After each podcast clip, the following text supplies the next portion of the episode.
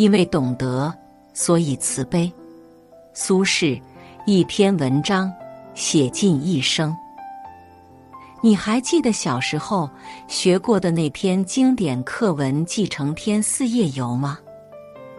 元丰6年10月12日夜，苏轼正脱衣服打算睡觉的时候，一缕月光照耀了下来。他本欲就寝，怎奈被这美好的月光唤起了雅兴。他情不自禁地披上外衣，推开篱门，一路漫步到了承天寺。当他走进承天寺的时候，发现好朋友张怀民也没有入睡。于是二人在院中闲庭漫步，谈诗论赋。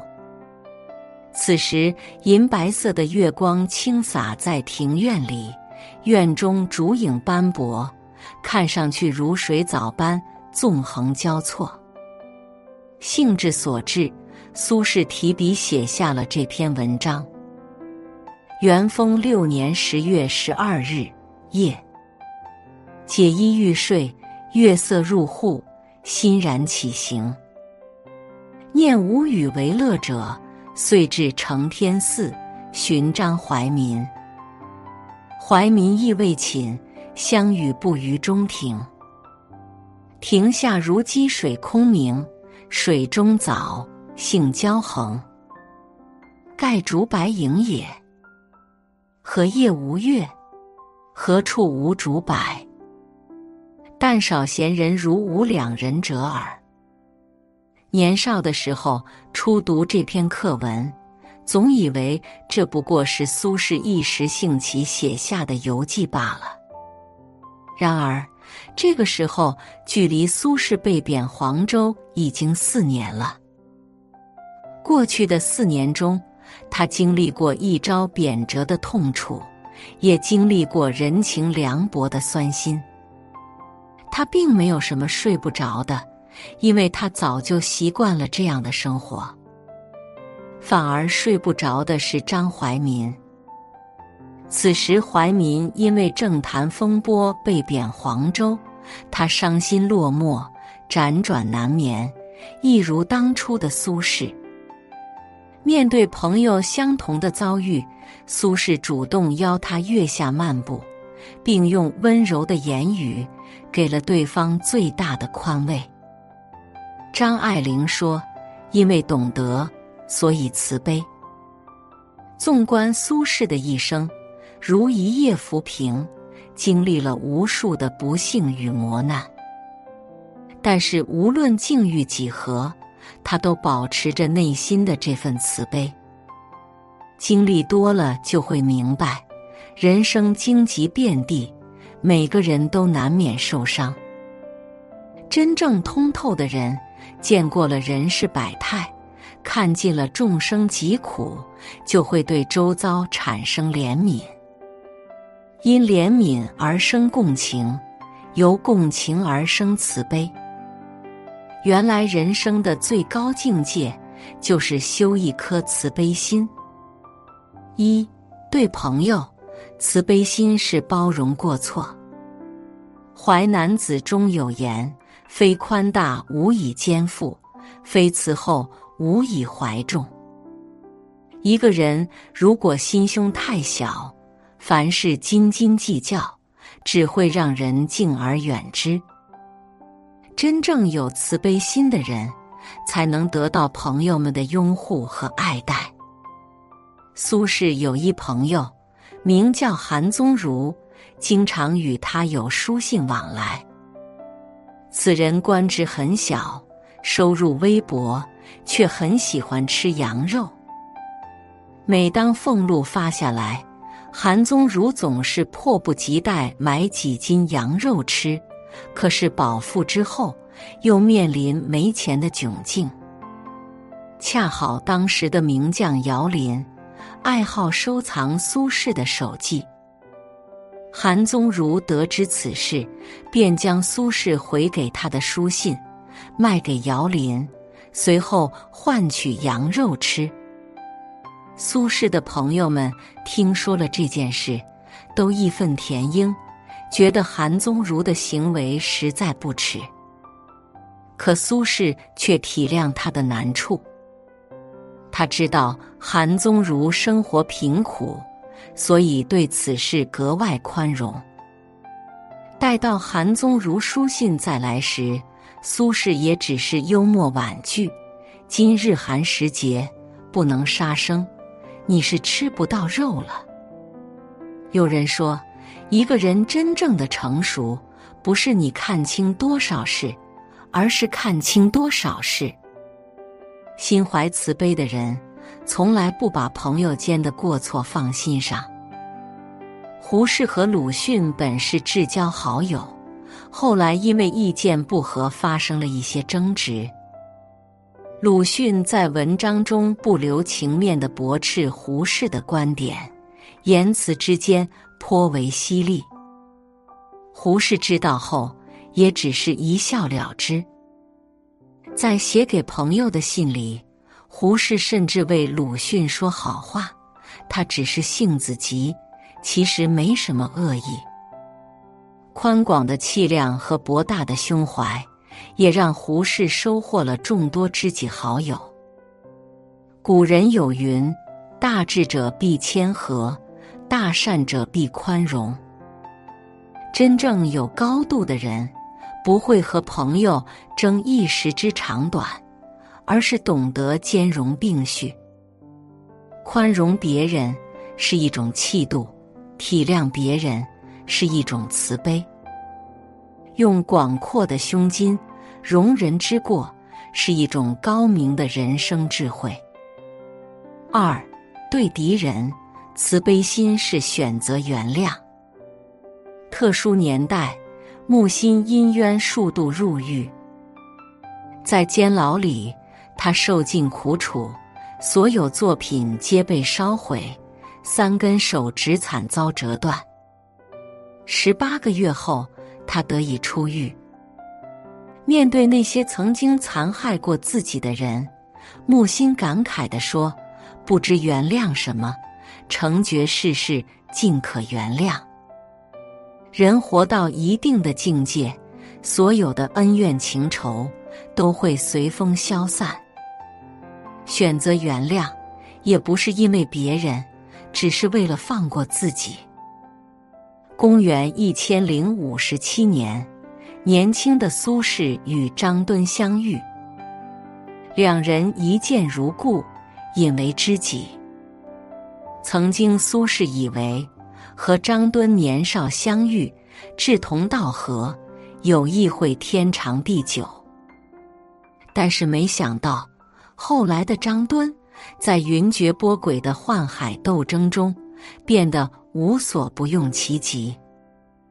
当他一路高升，位至宰相后，所做的第一件事，就是清除苏轼这位旧日的好友。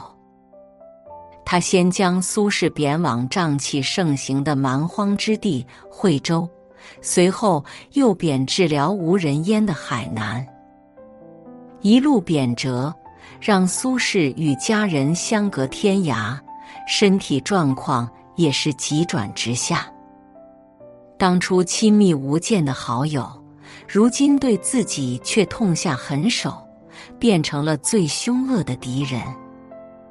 换作旁人，早已对其恨之入骨，但苏轼却说是与丞相定交40余年，虽中间处处稍异，交情故无所增损也。曾经的恩怨情仇，在苏轼这里早已风流云散，明伤也好，暗刺也罢，都未曾在他的心中留下半点痕迹。人到了一定年纪，就会明白，无论遇到什么人，都是命中注定的。有人帮助你，就有人欺你骗你；有人给你关怀与爱，也有人教会你原谅和忍耐。面对过往的伤害，不必怨天尤人，也无需反复咀嚼，因为憎恨他人，其实也是在痛苦中折磨自己。让往事清零，让爱恨随意。当你不再跟仇恨过不去，一切才能彻底过去。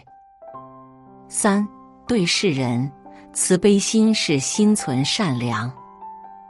在苏轼漫长的一生中，善良是贯穿全程的词汇。公元1077年，苏轼刚到徐州上任，当地连降暴雨。不久后，城内大水弥漫，放眼望去一片汪洋。为了百姓的安危，苏轼不舍昼夜，带领官兵与洪水斗争近2个月，终于让徐州城转危为安。到了杭州，当地先是遭遇水灾，不久又遇旱灾，百姓缺粮，米价狂涨，民不聊生。于是苏轼一边向朝廷上奏，请求拨款，一边疏浚西湖，修建水道，最终解决杭州城千年水患。在苏轼的一生中，不管得失荣辱，还是高升低落，他都始终心系百姓，造福一方。看到路边饿死的小孩，他悲痛难忍，会含着热泪将其埋葬。遇到穷苦赶路的书生，他心生怜悯，会拿出银两资助对方。俗话说，爱出者爱返，福往者福来。苏轼的善举也为他带来了命运的恩泽。当他被贬荒凉之地，总有百姓为他送来粗茶淡饭；当他深陷政治风波，总有人想方设法救他于水火。人的一生，所有的祸福皆有因果的。就像曾子说，人而好善，福虽未至，祸其远矣。你给世界多一份关怀，自己也会感知多一点温暖。你给他人多一份善意，自己也会得到多一点幸福。所有的善意都会像空气流通一般，最终降临到你的头上。存善心，做善事，就是对自己最好的善待。四，对自己，慈悲心是放下执念。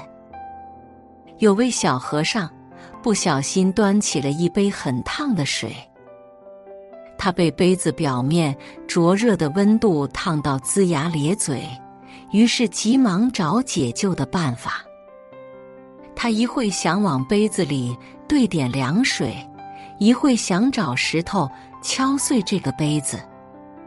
师父看见了，问他：“你为什么不把杯子放下呢？”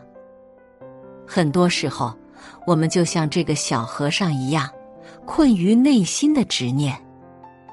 明明放下就可以得到解脱，却在烫手的生活中为难了自己。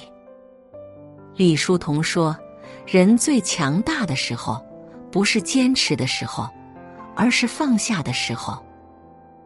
当你学会丢掉不必要的执念，才能让心得到解脱。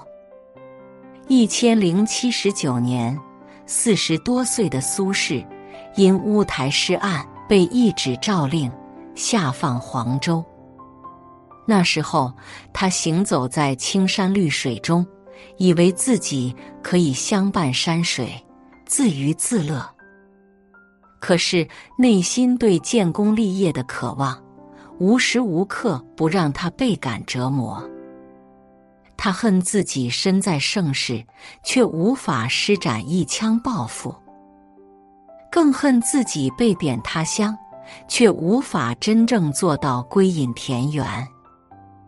心灰意冷间，他常常靠喝酒来麻痹自己，直到不省人事，才能减轻痛苦。直到有一日，在赤壁之下，他眼见古人的丰功伟业都已灰飞烟灭，他终于明白，山川庙堂难求成全，唯江上之清风与山间之明月不可辜负。自此，黄州对于他而言，并非再是孤寂荒凉之地，而是灵魂的寄托之所。他会在阳光满照时泛舟游湖，也会在烟雨朦胧中静听蛙声。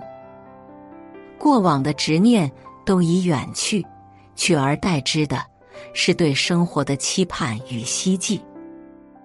一念放下，天地皆宽。年少时，我们也以为凡事只要拼尽全力，总会得到想要的结果。直到经历了岁月搓磨，才懂得不是所有的事情都能如己所愿。风光得意总是侥幸，遗憾痛苦才是人生。面对际遇的无常，要守得住荣光，更要经得住失望。学会跟不如意的人生和解，才是对自己最大的慈悲。曾经有人问弘一法师，请你告诉我，什么是爱？法师闭目凝神，缓缓说道，爱就是慈悲。对世界慈悲，是一种包容天下的宽厚。对自己慈悲，是一种淡然处世的通透。修一颗慈悲心，善待别人，也是在善待自己。本文作者Viva。放下呢？很多时候，我们就像这个小和尚一样，困于内心的执念。明明放下就可以得到解脱，却在烫手的生活中为难了自己。李叔同说，人最强大的时候，不是坚持的时候，而是放下的时候。当你学会丢掉不必要的执念，才能让心得到解脱。1079年，40多岁的苏轼因乌台诗案被一纸诏令下放黄州。那时候，他行走在青山绿水中，以为自己可以相伴山水，自娱自乐。可是内心对建功立业的渴望，无时无刻不让他倍感折磨。他恨自己身在盛世，却无法施展一腔抱负；更恨自己被贬他乡，却无法真正做到归隐田园。心灰意冷间，他常常靠喝酒来麻痹自己，直到不省人事，才能减轻痛苦。